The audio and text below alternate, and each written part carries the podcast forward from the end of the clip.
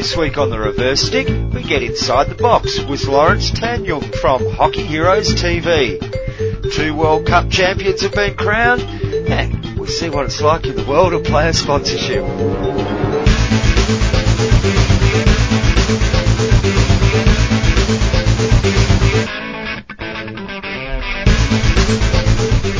And welcome once again to the Reverse Stick Global Hockey Podcast. My name's John Lee, and I'm joined by Matt Allen. Welcome, Matt. G'day, John. How we going, mate? I'm excellent. Another big week of hockey. A big week of hockey, and we're having a bit of an, an earlier start than normal, so uh, you have to excuse us if the brain's a little bit scrambled today on It's, episode la- 36. it's an early start on a later day. It is. However that works out, it does. Uh, World Cup champions too. That's right, Indoor World Cup. We'll we'll uh, we'll do a little section coming up on that. Obviously, uh, all the fun and games were at the Max Schmeling Hall in Berlin last weekend, and thanks to uh, Akeem Toussaint from. Uh, Trinidad and Tobago, the Calypso Stickman, fantastic Instagram takeover. Hopefully you got on and got behind the scenes and saw, you know, but what was going on there in Berlin. Oh, we'll talk about that a bit later, but before we do anything, we best check in with uh, news. Thanks, John. And yes, once again, plenty of news going on in the world of hockey, plenty of games taking place around the world. Um, before we get to the big stuff from the Indoor Hockey World Cup, we'll take you through some of the international series games that have been going on around and about. Uh, over in Argentina, in Rosario, uh, the Argentinian women are taking on the GB women. Uh, a couple of games played there so far, both uh, fairly narrow wins to Argentina, 2-1 and 3-1. Uh, did note that Alex Danson picked up a hundredth cap in the second game there, and Hollie Pearne-Webb, the Hockey Writers Club Player of the Year, earned her 50th cap. Uh, you can watch those games on uh, DeporTV, D-E-P-O-R-T-V. You'll find them on Twitter at C-A-N-A-L D-E-P-O-R-T-V, Canal Deport TV.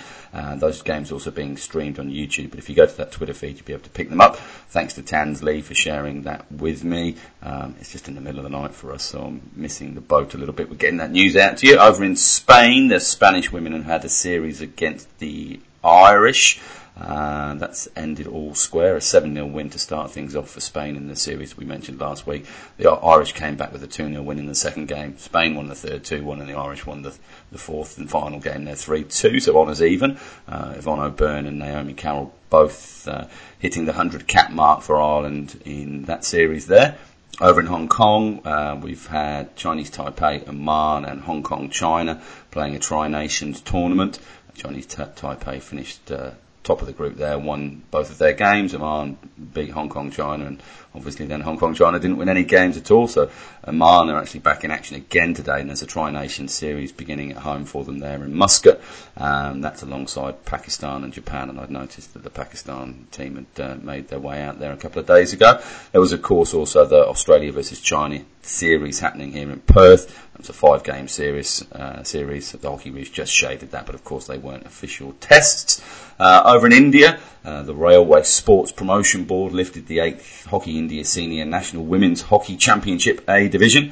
As we mentioned uh, a couple of weeks ago, uh, they thrashed uh, Hockey Madhya Pradesh 4 0 in the final there. That was back on the 11th and uh, won that tournament without losing a game. So, congrats to the Railway Sports Promotion Board. Um, Pakistan Women's Super League has just concluded. That's been in Lahore. The Lahore Lions retained the uh, the title there. They had a 1 0 win over the Peshawar Deers, and Ariba Sarwar scoring the uh, the winning goal, the only goal of the game there. In the third, fourth play of Karachi Dolphins, uh, they beat Quetta Panthers 6-3, high scoring game there. Tamina Mustafa got a hat-trick in that game and she also finished top scorer of the tournament. Uh, Rushna Khan from Lahore was the best goalkeeper, that's the captain, and Sharika Sarwar uh, from Lahore also, she was the player of the tournament. Uh, over in Kenya, um, Telkom have won the women's competition, but the, uh, the Kenya police uh, had a 1-1 draw against Butali Sugar Warriors at the weekend, which confirmed they're the, the top side there. Um, so Butali also then finished second in the in the league, so that gives them the second berth for the 2018 Africa Cup for club champions. And Matt, the Malaysian Hockey League has wrapped up. Well, it has indeed. Has it? We're trying to figure that out. Well, the the one sort of main section has, hasn't it? But there are more games to come. There are. Um, but I think all of the internationals have now left after the, the finals were were played over the weekend. The actual league itself has been run and won, and it's been won by the University of Kuala Lumpur. Um, they got over the top of um, Kuala Lumpur Hockey Club in the final. One all at full time. And that's the, that's the first trophy they've won, I think. It is the first trophy they've won. They, uh, yeah, I mentioned the one all at full time. 4-3 was the final score following the shootout. Um, Glenn Turner got the first goal there. So uh, an Aussie playing up there got a goal. Davey Harte was one of the members of the winning team as Yeah. well, I believe. And of course, No surprise there because he's a very good goaler, very good like goalkeeper. believe. Um, yeah, you uh, you're on uh, Jeroen Hertzberger. Um, got the winning goal in the shootout there as well for them. So they're a pretty star-studded lineup. A lot of international players involved with uh, well, both the teams there. Uh, Tenaga National edged the Premier Division champions Terengganu 4-3 to finish third there. Uh, and um, Gonzalo Pellier, Peillat, yeah. Peillat, he uh, was the top scorer, got 16 goals across the tournament as well. Uh, nothing there about who the player of the tournament was, though, unfortunately. I'm sure they had one.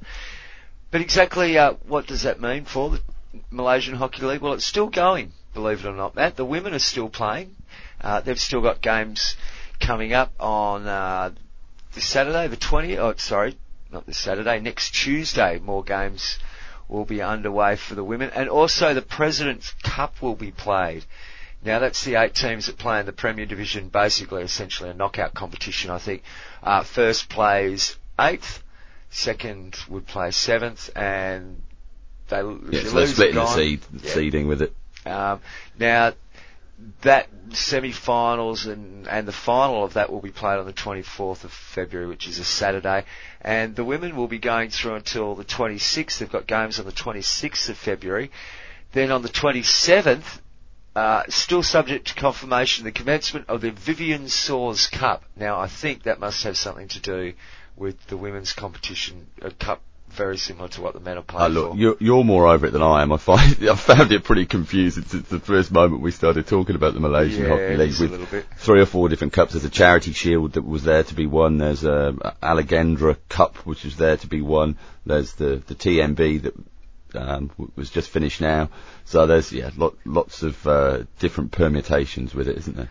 Yeah, the women have still got, oh, I think, three games to go. They're on seven games they've played. They'll play ten. So there's still a little bit of hockey to be played out there yet.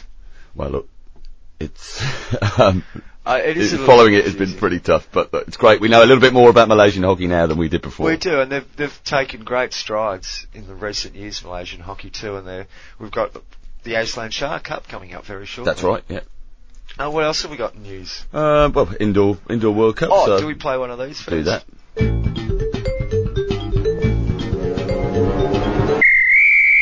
Oh, what yes. a great tournament! Fantastic tournament. It was um, yeah, eyes glued to the screen. The great thing about indoor is you've got hockey being played all through the day and into the evening Yeah. as well. So there's no excuse for you know. It would, it would have been tough to see every game. I think Keely Dunn was trying to do that. So well done. She was up at three o'clock in the morning watching games and uh, doing her umpiring bit on We that. did send her a box of matches to keep her eyelids open. but um, yeah, fantastic tournament. There's, I was just reading something on the FIH site about the the numbers um, that they had engaged, whether it be on social media and uh, viewing figures. Uh, I'll just give you a few of the highlights. There are nearly six million impressions over the course of the five days um, from on FIH social media accounts. Um, 12.3% increase in messages received, 41% increase in number of fans engaging on social media. Um, and tho- from those that viewed, uh, there's a, a sports roundup show in Germany that had 3.14 million uh, watch the five minute highlights package on that. Uh, and then another 8.25 million watched the shorter version, um, I'm guessing online or on a, on a daily show. Um, so there was a lot of interest out there, and, and it was just a fantastic tournament, very well put together, a lot of excitement. Um, how could you not? I'm getting goosebumps now. How could you not get goosebumps um, when you looked at that 8,000 capacity uh, hall filled?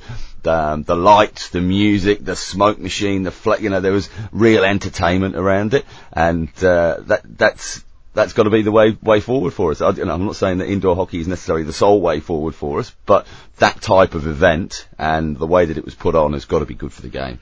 Know, I, I was thinking while the tournament was on, essentially, we don't really need to use the terms field and indoor for hockey anymore, do we? I mean, America's got an indoor field hockey, st- Yes. Uh, undercover Yeah, yeah, yeah, field. You, you could play indoor on a hockey field if you wanted to. Yeah. You could play ho- real hockey, like field hockey, indoors if you could bu- build a stadium big enough. Yeah. Uh, Well, well, well, no, look at between the, the big domes, like the dome at Spooky Yeah. Nook and the Yeah. domes in in uh, in Holland. Um, yeah, that's it.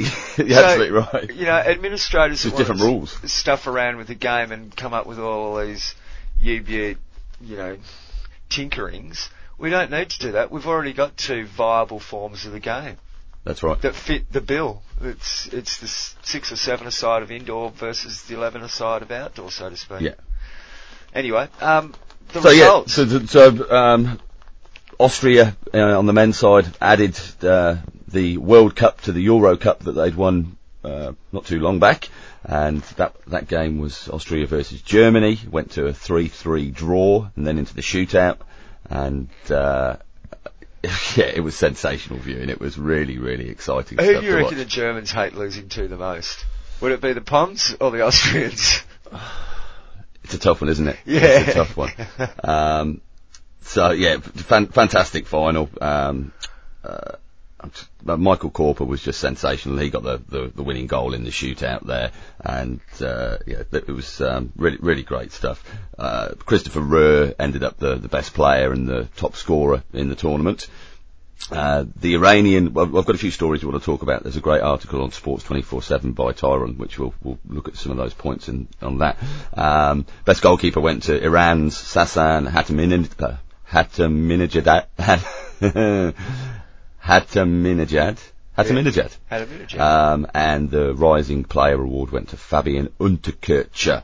Um, what was interesting as well, I mean, you look at that German side, there was nine or ten outfield internationals um, in the side there. You know, you know, really um, a tough ask for anyone to come up. And Au- Austria didn't have too many sort of big wins through the tournament. I think they had a 2-1 win against Australia in one of, one of the games. Well, you know, just uh, sensational for them to lift it. But yeah, it would be a bit upsetting for the, the home crowd there, but that's uh, that's what it's all it about, isn't it? Um, and so in the in the third fourth playoff, Iran um, beat Australia five 0 uh, and that's the first time a medal's gone to a country from outside of Europe. And- so they finished fourth last time around. And, and credit to both of those teams because either one that had won that game would have become that first team Yes. from outside of Asia. Yeah. And that's good for indoor hockey. That's brilliant for, for indoor hockey. Yes, yeah, And Iran, wow. amazing, isn't it? Oh, it's fantastic. Uh, um, we need that growth. But, uh, obviously, they've decided that the way to get success is indoor hockey. They're never going to be able to do it at outdoor level, or at least not in the foreseeable future. So, congratulations to them. Yeah, They they could win the next one. Tyron's got the stat. Out of the 15 medalists over the five indoor hockey World Cups, Iran became the first non-European team to win one. That's the only medal. Yeah, but you know, indoor hockey needs teams from outside of Europe to win it as much as the teams want to. Yeah, yeah, absolutely. Um, so, I guess, you know, great tournament there for Australia as well. You know, going against the odds there to um, make it into that third, fourth playoff, you know, make it to Oh, the semi-final. Um, Going against the odds to be there, yeah, considering that they basically paid for the trip themselves and with very, very little support from Hockey Australia yeah. for both men and women. And congratulations to the women, but you'll get to that in a minute, no So. Ty- Tyron made the point on that um, with regard to Australia. So I'm just going to find it here. Um, what it what what this means is that if the qualification criteria remain consistent, Oceania w- Oceania would have the rights to two teams at the next Indoor Hockey World Cup. Now I don't hear anything about the New Zealand program uh, for indoor. Is there an opportunity there for one of those smaller nations? Maybe it would be PNG. Could be, yeah. Um, or, you know, Fiji. He does. He makes the point. It's about time to take up New Zealand citizenship. yeah, I think they might have a few handy indoor hockey players in New Zealand, Tyron. Yeah. Worth a try though. Uh, They've got water in New Zealand. they, well, it gets cold there as well. so, you know, that's the, where a lot of the strength comes, isn't it? Um, and on the women's side, of course, it was Germany who were victorious over the, the holders, the Netherlands, 2-1 in the final there. Um, that's a third, uh, third indoor title there for, for Germany. Um, another, another cracking game and, uh, packed house and was fantastic to, uh, to watch that one. Schroeder, uh, got the, the winning goal there and Schroeder got the winning goal for them there. Uh, top scorer was shared in the tournament.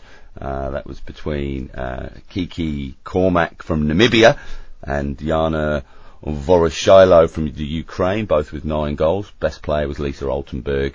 Best goal of Germany, best goalkeeper Alexandra Herbart from the Netherlands, and Nike Lorenz from Germany was the rising player there. So Germany finishing first, Netherlands second, and in the third, fourth playoff game, that was uh, Ukraine versus Belarus. We've talked a lot about Belarus over the past few weeks. The name's popped Yeah. up, hasn't it? Um, so yeah, Bel- Belarus were 2-1 winners in that game. And that was the first time they finished on the podium at, at an indoor World Cup. Um, they lost the, yeah, in 2011 they lost the bronze medal game to the Ukraine, so they had to wait a few years, but that's, uh, some sweet, uh, sweet revenge for them. And it's great that we've got countries like that competing at that top level too, isn't it? That perhaps on the, the larger field hockey s- side of things would be a long way off competing at the, the, the top end of town. Yeah. Not to say they couldn't do it, with given the right resources and circumstance, but you know, fantastic effort from the Ukrainians, especially considering the rubbish that's going on in their country at the And moment. uh, look, look fantastic from Namibia. Now it didn't, Oh yeah, you know, quite quite uh, end up the fairy tale fairy tale they'd hoped. They'd finished in ninth spot, which is still pretty uh, fantastic finish for them. And the, the having the, the joint top goal scorer in Kiki uh, Cormac, she's only 16 years old, so has got a bright future ahead of her. Um, she got three against Australia actually in the in the, the three three Now draw. they did have one good win, didn't they? From off the top of my head, they beat someone that They had a 5-5 draw, draw with Russia. Um, and uh, yeah, they beat, beat Ukraine. They beat Ukraine 3-2. Ukraine, Of course, so- Ukraine, Ukraine then went on to win uh, a medal. Well, finish fourth. full- Finish fourth, but you know, it's close. But went on to the semis. Yeah, yeah, um, fantastic effort from the girls, and that will be a real boon to, to hockey in Namibia and, and in Africa. We need African teams to have some sort of success to drive the growth there. That's it. And yeah, well, we, we we'll talk more about Sierra Leone and Africa shortly, won't we? But it's, oh you yeah, know, we will. uh, we will. there are opportunities. So have we got any more news? Because there's plenty going on. In fact, there's more than we can get our handle on, really. There's a couple of tournaments that we mentioned, well, I mentioned earlier in the news they're going on with, but then we, we then have a couple of fairly quiet weeks. There's Yeah. not too much uh, happening until Sultan Azlan. Shah happens at the start of next yeah, month. Pakistan and Oman and Japan are playing. That's on- that's on, Yeah, yeah, yeah, yeah. and um, there's there's quite a bit of domestic hockey going on too. The indoor Euro club season starts, I believe. Uh, the indoor club championships Club is champion, on. Yeah, yep, that's yep. that's that's coming up there. And like we've said before, a ac- across a lot of Europe, normal domestic outdoor seasons of Well, uh, the, back the. Euro uh, club champions outdoor is kicking off soon too. That's not well. too far away, is it? Yeah, No. the, um, the, what do they call The it? The 16 or the knockout 16 or something? Knockout eights. It's the eighth, I think, isn't it? Yeah. Yeah. Well, but we'll be following that as as that kicks off. Well, that's we'll get Stephen on as well from Yeah, have a chat EHL, and he, he can have a chat about it. Uh, so, if there's something going on in hockey and we miss it, let us know. Please do. TheReverseStick.net. Um, send us an email. We'll get us Oh, on Facebook, Instagram, Twitter. Twitter, all at the reverse stick. How's the old Instagram going, by the way? Because you know technologically how much Good, actually, I'm quite, I'm quite enjoying it. We've, we're, oh, we've got about nearly just under a thousand followers on there now, which is Oh, nice. So, good. you know, please do give us a little like and uh, and share where you can. And you're not saying anything rude about me on Instagram, eh? Uh, uh, no. Oh, okay. I hope not. I wouldn't know. Um, So yeah, inform us if you find out things about the hockey world. If you see that I've written something defamatory about John, don't inform him.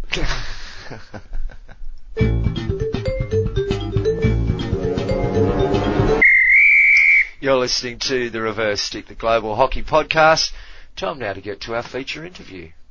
So, joining us today on the Reverse Stick, the Global Hockey Podcast, is Lawrence Tandjoeng from Hockey Heroes TV. Lawrence, direct from the Netherlands, how are you today?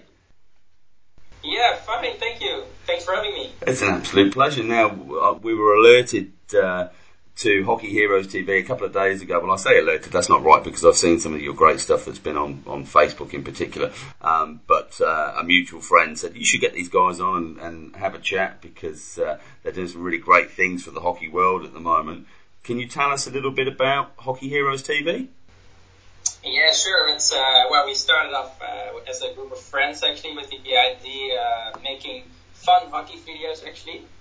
Uh, which uh, well, I started off with uh, Dennis, uh, the, the goalie, and uh, we were we were talking about well, uh, let's make some some fun hockey videos because uh, uh, well, there's only uh, the guys from South Pass who are doing it on Instagram, but it's only entertainment factor, and we wanted to bring more information and tutorials and challenges actually into the the hockey world. And we uh, gathered some friends around, so we got uh, Thomas and Paul and uh, Charlotte Vega and uh, Leia who are playing in Amsterdam. Um, and that's the, the group actually that we created. And uh, yeah, we started uh, with just uh, a few months ago in, in October. Uh, with, with uh, actually a, a, uh, a of, of another channel. And uh, well, it's, it's actually uh, been fun doing it uh, for so far. We are now almost hitting the 4,000 subscribers on YouTube and uh, still growing actually. And uh, yeah, it's still a lot of fun to do it. Now you, you mentioned you've got a good sized crew there. There's there's quite a few that are involved within the group. What's the Yeah. what's the connection there? Is there a club connection, a friendship? What's how, how have you come together? Uh, well, we all know each other from uh, from the, uh, the the hockey camp Sportways uh, here in the Netherlands, and we, we all did organize and uh, and uh, joined one of those camps. So that's the connection actually where it all started, and that's actually also how our videos uh, started uh, by a, a system that is is what they are doing at, at those camps, and we are just doing it actually in our videos. A bit smaller, but still a lot of fun. Yeah. So those are those are hockey specific camps. Yeah, those, those are uh, camps here uh, organized in, in the Netherlands, and we also have them in Barcelona, and we have them in Belgium. So it's quite big already, and I think it's already already in uh, in America. Uh, yeah, and it's doing very well actually. I, I find I've, I've really enjoyed the videos. I find that they're probably pitched at a slightly younger market than me. Uh, Yeah. and so, yeah, who, who's watching, and, and you know, what, what are you aiming for? Uh, well, for now, it's actually uh, everyone who loves hockey, uh, who wants to learn more, and who wants to become even better in, in their in their play. Actually, so the aim is actually uh, the younger guys, but uh, we also with with our hockey live uh, try to reach all the older uh, guy, people in the hockey world who are actually not that serious in their hockey world. Uh, I'm for for example, I'm not a very high level played uh, hockeyer. Uh, but I can reach the the other people who are more into the hockey parties or the the, the, the events and everything. So that's the other side of the, the hockey life in, in the Netherlands then. So uh, we try to uh, uh, communicate or give the message of the hockey culture in the Netherlands to the rest of the world. So, Lawrence, what's your hockey background then? How do you did, did you find yourself playing hockey for the first time? Ooh, well, I was uh, 10 years old and uh, started off at Hockey Club Hurley in Amsterdam. Uh, played up uh, always in the in the first level team uh, from each uh, what is it category. And then when I got a little bit older, 18 to 20, uh, I find uh, well hockey wasn't my priority anymore. So I still love the game and of course the friendship that you make. So I stepped back a little bit and just focused more on my studies and maybe a bit the parties actually around it. and uh, so yeah, it's the social part actually of the hockey life that I more enjoyed than actually the the top level. And that's that's actually the most fun thing about the uh, Dutch uh, um, hockey culture. It's not only the uh, the top uh, uh, level is very good organized, but also the social part and the the uh, other part of the hockey levels are also very good organized for everyone actually. I think I've still got a pair of underwear um, nailed to the bar of a hockey club in Breda. Um, so I'm, I, I'm, f- I have full testament to the uh, the social um, shenanigans that can go on in Dutch hockey. Yeah, and that's the message that's actually from my videos are uh, very important. But yeah, for example, Charlotte is uh, also almost at the top of the Dutch Hockey League, uh, which is also almost in the Dutch uh, uh, national league uh, team actually. Yeah. And she's doing very well. So we have a diversion of levels of hockey to show everyone actually. So that's very interesting, of course. Well, you say to, to, to show everyone, if, if somebody isn't aware of uh, what they can see on the YouTube channel, can you let people know what they, what, what they can expect? Well, and uh, so we have uh, divided actually uh, every video, so it's three videos a week, and we've divided them in uh, a serious video, which is every Monday uh, six o'clock in Dutch time. Then uh, we get a training video or a technique video, and that's pure focus on the hockey quality. and on Wednesday, also six o'clock Dutch time, we have a fun or challenge video, which involve a game or a situation or maybe a handy uh, life hack for uh, for hockeyers, like uh, how to clean up your goalie uh, part or how to do your hair properly. So that's actually the fun part of hockey.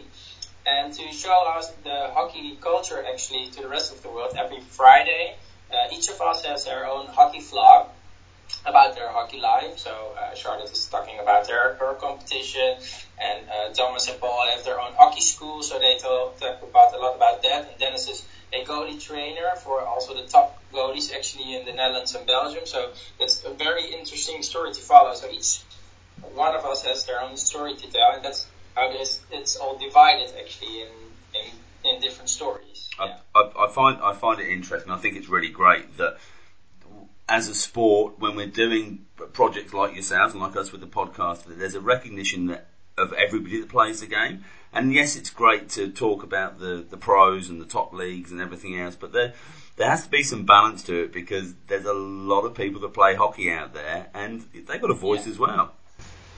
Yeah, so it's for everyone actually uh, who loves hockey in, in that case. Yeah, I, yeah, I like I like it a lot, and I like the idea and the, the concept behind it. And I think uh, guys like yourself that can um, take a fresh look and maybe look at a newer market and um, uh, find different ways to communicate what the sport's about is a really, really positive thing. Now, Lawrence, where can people find out about Hockey Heroes TV? Uh, where, can they find you on the socials and the like? Well, we, uh, as I told you on YouTube, we have three videos a week, but we also do that on Facebook. Uh, the same video actually just to, uh, well, you've, you saw us on Facebook, so it's all about uh, getting found and noticed actually. Uh, and we try to, to do that uh, three times a week, a video. And on Instagram, uh, we try to post every day a photo or a video, but it's very hard. Know. Sometimes somebody forgets it, and it's, it's, it's, it's uh, yeah, we try to, to keep it up, but it, it it's uh, we're we're still ongoing. And then recently we just uh, discovered the Snapchat too, actually. So we're trying to find that. Uh, it's uh, we're we're still ongoing. And then recently we just uh, discovered the Snapchat too, actually. So we're trying to find that. And uh, on our website, hockeyheroestv.nl, uh, you can sometimes find something about the competition that we play in or other information. But uh, yeah, it's, it's mostly YouTube actually where we focus. But but you'll get links to all those socials through your main website. So that's hockeyheroestv.nl. Yes, it is. Perfect. So thank you so much for joining us today, Lawrence. It's been an absolute pleasure. We wish you the best with your endeavours in the future, and we'll certainly be keeping an eye out for Hockey Heroes TV, and hopefully all of our listeners will as well. Cheers, Lawrence. Thank, thank you very much.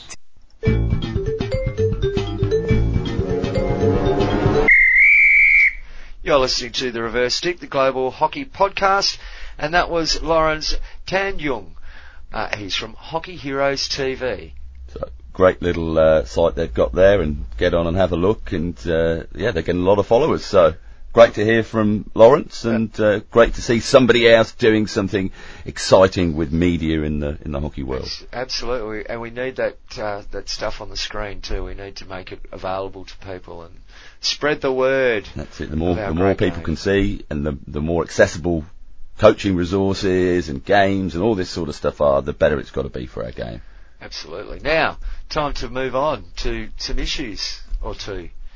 What have you got lined up in your hit list this week? I've got a few little things. List. Well, um, oh, we'll start with a nice one. Arthur Van Doren, yeah. the uh, current FIH Rising Star and World Player of the Year. Uh, signed Two-time Rising Star winner. Yes, two- yes. he's signed uh, signed for Bloemendaal for club hockey in, in Holland. So going to one of the, I guess, bigger clubs in the world. Um, exciting for them there. Uh, in the UK, they've just had a charity game for a young lad called Ben Rawson who, who lost his leg and uh, uh, from cancer, and uh, looking to try and get funds together to get him back into the game. Yeah. Uh, so you can go onto England Hockey and have a look at that. There's links to that, and you go through uh, Match Home as well, and you can find out the details of how you can still donate if you want. There was a, an All-Star game played up there. It was a 7-0 win, um, so comprehensive. But there, there, there are a few out there watching the game on a very chilly night, so do check that out. Um, Frank Hockey Podcast, uh, episode three of that's up now, so go and check out Andy Wilson's podcast. That's with Jamie Moulders. So number two is the second part of AD Lock. You should be able to find it on iTunes and all over the place now. So that's Frank Hockey, F-R-A-N-C, and Hockey, H-O-C-K-Y, and uh, that'll lead you in the right direction. Um, the FIH. Oh, yeah. So if you were watching the men's final um, from the Indoor Hockey World Cup, you might have heard a little announcement in the background. And to present the Best Player Award, it's the FIH Interim CEO, Delf Neu. Sorry, what was that? The FIH Interim CEO, Delf Neu.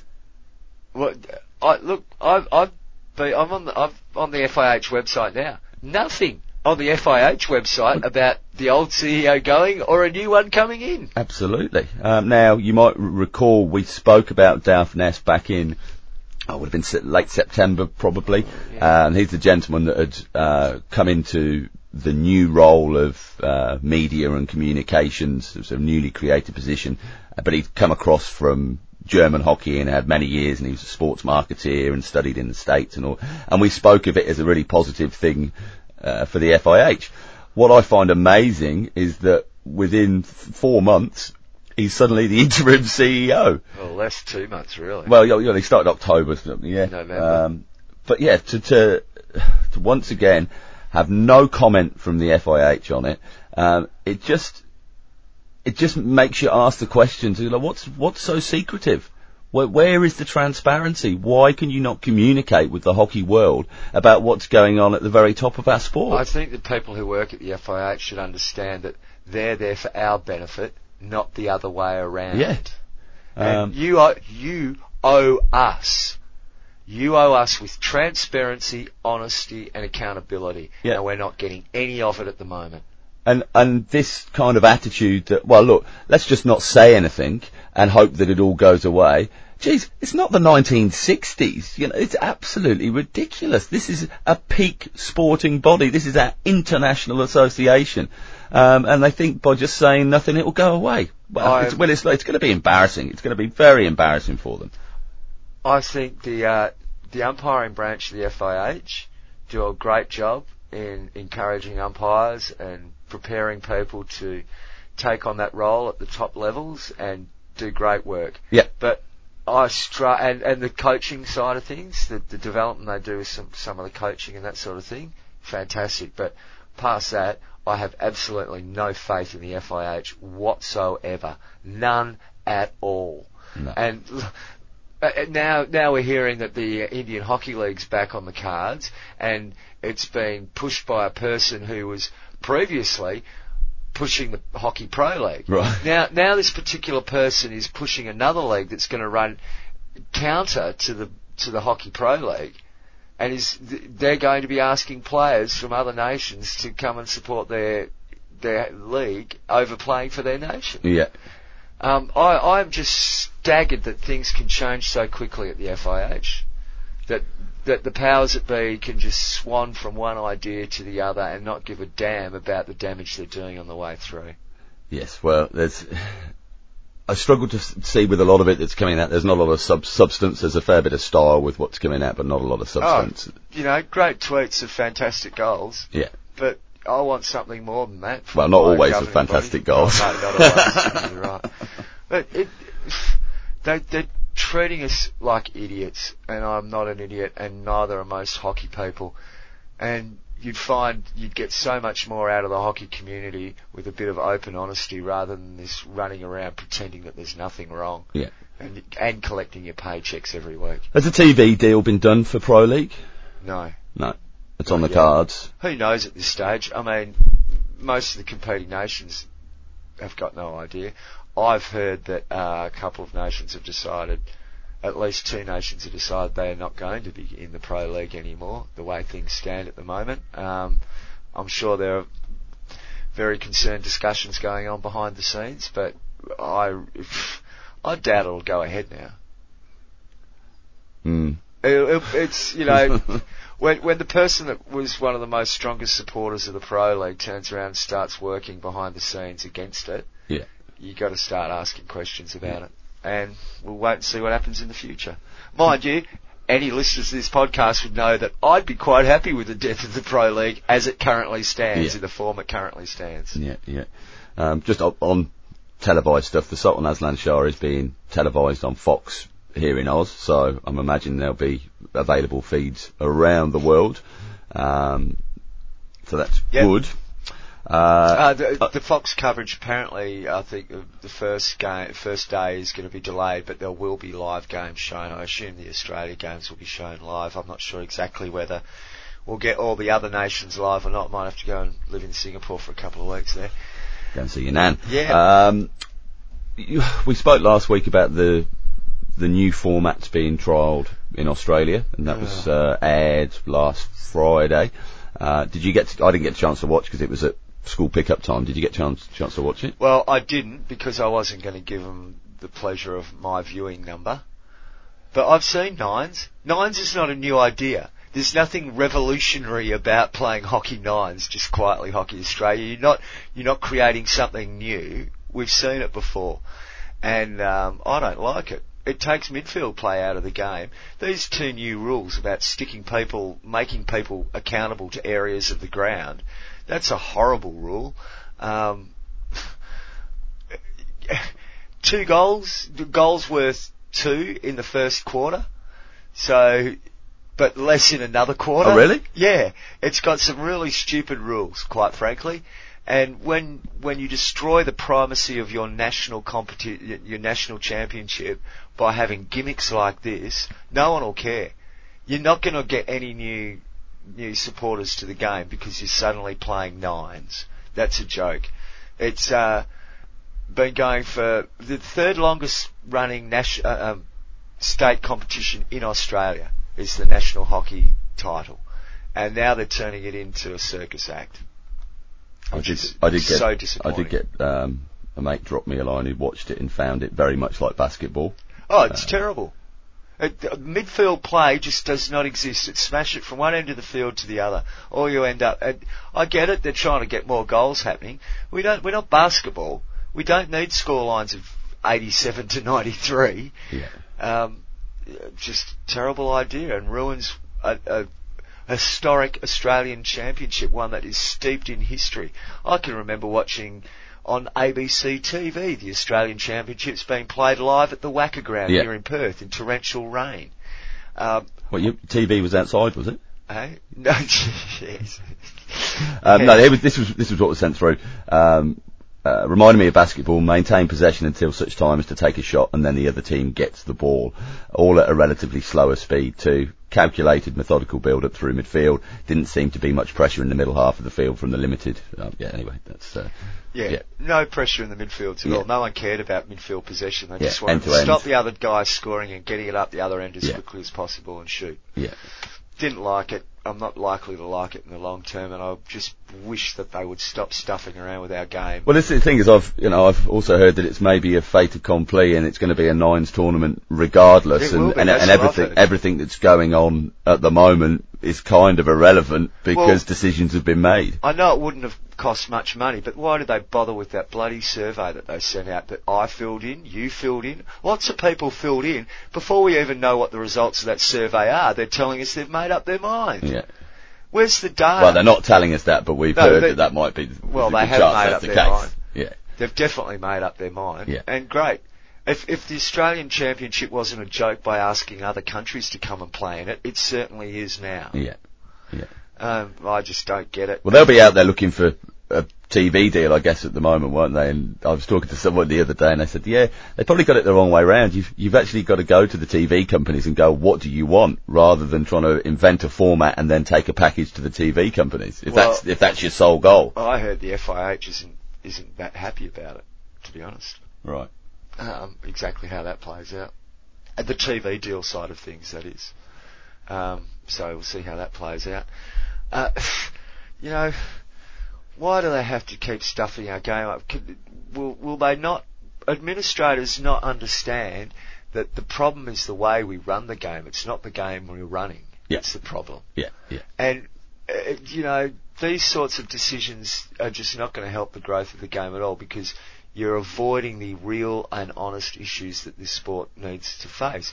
We are not a professional sport. Yep, there's a, there's a couple of blokes that make some, and women that make some decent money out of it, but for 99.9% of hockey players, and probably a greater percentage of that, you, you, you don't make a living out of just playing at one club. You're never going to get uh, make enough money from playing one season at one club No. and be truly professional. You've got to find other employment outside of that one hockey contract. You'll probably get three hockey contracts and still need employment. Yeah. So if you want to move into the professional league world and have professional players, you've got to change the way that you administer and run the game because it's not going to happen under the current model. Well, we don't know what's happening under the current model, do we? Because Nothing at the moment. nothing said. Um, couple of other bits I've got. Uh, just on indoor World Cup, it noted that there was one commentator, Dan Strange, was doing the um, all of the games for the English language feed. Um, he actually, I think he upset a few umpires with some disparaging comments uh, in the final game. But what are your thoughts with just having a sole commentator there and not having an expert there?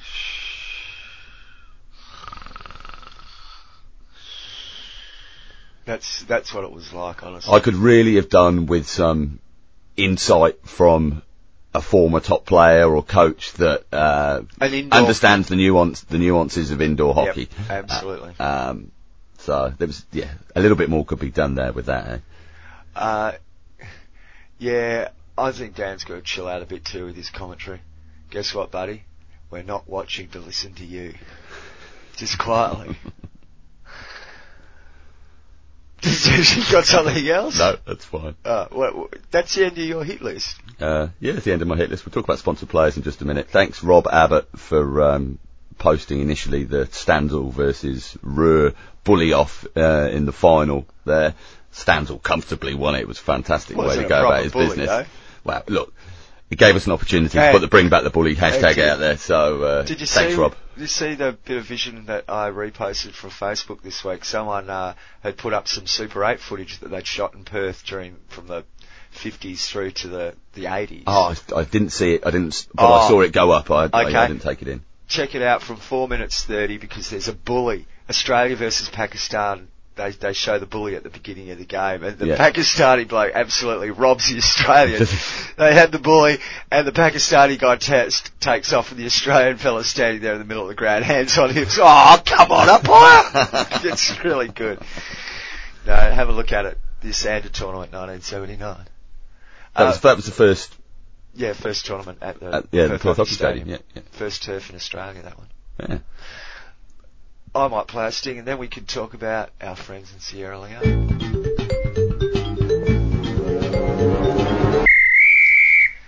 You're listening to the Reverse Stick, the Global Hockey Podcast. My name's John Lee. Matt Allen's with me. And for those of you that managed to wade through last week's enormous tome of a, of a podcast, The feature film. yeah, the feature film. Yeah, that was pointed out to us as well. It's longer than a feature film. Did star Chris Hemsworth though. Uh, we, last week's feature interview was uh, Philip Silas Bangura, Silas Bangs. Right. Um, You're right. It was. Yeah, it was. And it was a fascinating uh, chat with Silas. And uh, through the middle of that interview, we dobbed ourselves in for sending some goalkeeping kit to uh, Sierra Leone because they don't have any. They've got 120 sticks, 35 balls, and no goalkeeping kit. And not just one set of goalkeeping kit. We want to send two because it's no good just having one goalie. You need two goalies to play hockey. Yes, this is the plan. So there's been a bit of activity um, online. Just First- before we go on to that, I've been speaking to Silas Moore during the week, just having a chat to him. And he also runs a, a, a not-for-profit organisation called the African Youth for Peace and Development. And they do a lot of work throughout Africa, um, trying to get street kids off the street and providing education and, and opportunities to children that don't have any. yeah, Uh, what I didn't realise and what we should have pushed for maybe in the interview last week to get more information out of him, he's not just running hockey clinics, right, for kids that turn up. They're probably what we'd term young adults. They're not ti young children. They're not Yeah. 10 year olds. They're 20 year olds. yeah, And they're street kids. These are kids that have uh, grown up in a horrible, horrible world of violence, that have seen some disgraceful and disgusting things in their life. And most of them live on the streets. And part of the hockey program is also feeding these kids. Yeah. So after they do training, they feed them. They then collect their sticks and balls. They go off to the next training session. Yeah. They have their training session and they feed those guys as well. Yeah, yeah. And girls. yeah. It's um, they've got a hard road, the Sierra Leones, and they're going to have to do it themselves. But if we can help them out with a couple of bits of goalkeeping kit, for Yeah. God's sake, and we should be hitting up the resource companies too because they do very well out of diamonds and gold and rutile, and now we're talking oil. I mean, Sierra Leone's a rich, rich country, but if you look around, you don't see a lot of rich, rich Sierra Leone. No, so we're still working on that, on gathering, and, and the biggest issue is, is the freight of getting things over. We won't have a problem getting hold of any goalkeeping gear. Um, Amy Tennant, uh, Yeah, Scottish fantastic. goalkeeper, has um, offered up some um, some Mercian gear, some old gear of hers. So thank you so much, Amy. We'll be in touch. Yeah, we're we're working towards now trying to. And we've tried tried with DHL UK. They're not interested in helping out, but maybe DHL Africa are, are interested Well- in something. But if you've got an idea out there, guys, and you know somebody who's in the shipping game and who who would like to sponsor getting some gear either from at the moment either from the UK or from here in Perth in, in WA, then please get in touch with us and uh, Well, with we'll, all we'll, these we'll mining companies in operation there, one of them's going to be shipping in some large piece of machinery sooner or later. I'm sure on a shipload that weighs 30 tons, we Yeah. can throw in 20 kilos worth of goalkeeping kit and no one will notice. Well, they'll notice the smell. Oh yeah, they will too, won't they? hey, hey, what are you implying about Amy? No, no, no, no, no, no. I'm just in general. I'm just Okay. in general. In general, goalkeepers are smelly. Yeah, well that's just a general rule. isn't Gen- generally. That's in the rules, isn't it? Uh, so look, if, if you see our tweets and, and Facebook posts about this, please support us if you can. We're not asking people to give us money by any stretch. We don't think it needs that. We think we'll be able to do it just by gesture, so to speak. Yeah. And there's people out there that'll be able to help us. So if we all get together, we'll be able to pull that off. Absolutely. Do you want to go there? Sierra Leone Yeah. on the back of that transporter in the. Yeah. I'd love to. I'd love to. Do, I'd love to take the kit there, and I mean it's not going to be possible for a whole lot of other reasons that we won't talk about here. But I would love to do it. Take that kit there and say, right, boys, get into it. Let's see what you got. It'd be fantastic. Yeah, I don't know if I'm uh, jumping on the plane with you. Well, because it's Sierra, Sierra Leone. Yeah, I, you know, got to look after the kids. Oh yeah, you do have young children. yes, yes. I don't have the same level of responsibility. She's too old now. She doesn't even want to talk to me. She's going to have a license. Well, I'll get that. That'll be soon enough for me as well. uh, okay, what else? What else have we got? Uh, sponsored players? Oh yeah, hit us up with it. Oh What's my- going on there? Oh my goodness, we've had an incredible um, response. Now, yeah. quite a few youngsters have um, have got on. They're very keen and some very well written applications. Um, and I'm talking sort of 14, 15, 16 year olds. Uh, bless them. And I think we're going to have to look at doing some kind of rising star category um, for for these kids away from the main sponsorship from the reverse stick. Uh, but here's look, I'll just read you one one little um, answer. So the, the, the last question in the survey is, and the application is, why do you think you should be part of the reverse stick World 11? Now this has come from a young lady in South Africa. She is, where are we, 14 years old. Give her a name. Elizabeth, uh, Neo Elizabeth de Villiers. So good on you, Neo Elizabeth. I live for hockey. I'm passionate about playing, coaching and umpiring. I love to help others learn and encourage them on and off the hockey field. I'm determined to learn and be better in my skills. I want to be part of the group that back hockey growth in South Africa. I feel that there is so much potential but children aren't exposed enough to the sport. I want to be a role model to younger kids to show them that hard work and determination does get results and dreams can be reality if you want it bad enough. Fantastic. Isn't that beautiful? That's great. And that's the sort of spirit that, you know, will help drive the game forward in the future. And we need more people like Neo Elizabeth. Yeah. So we're, we're Makes you feel all sort of proud and guilty. yeah, inside, absolutely. It's it? beautiful. It's beautiful. Yeah. And I think, um, yeah, we're, we're, we're going to keep those applications open for another couple of weeks and then we'll, we'll drill down. We do have Uh, to make it clear. No though, more goalkeepers. Sorry, goalkeepers. N- nobody else apply. There's, half of them are blooming goalkeepers. uh, we do have to make it.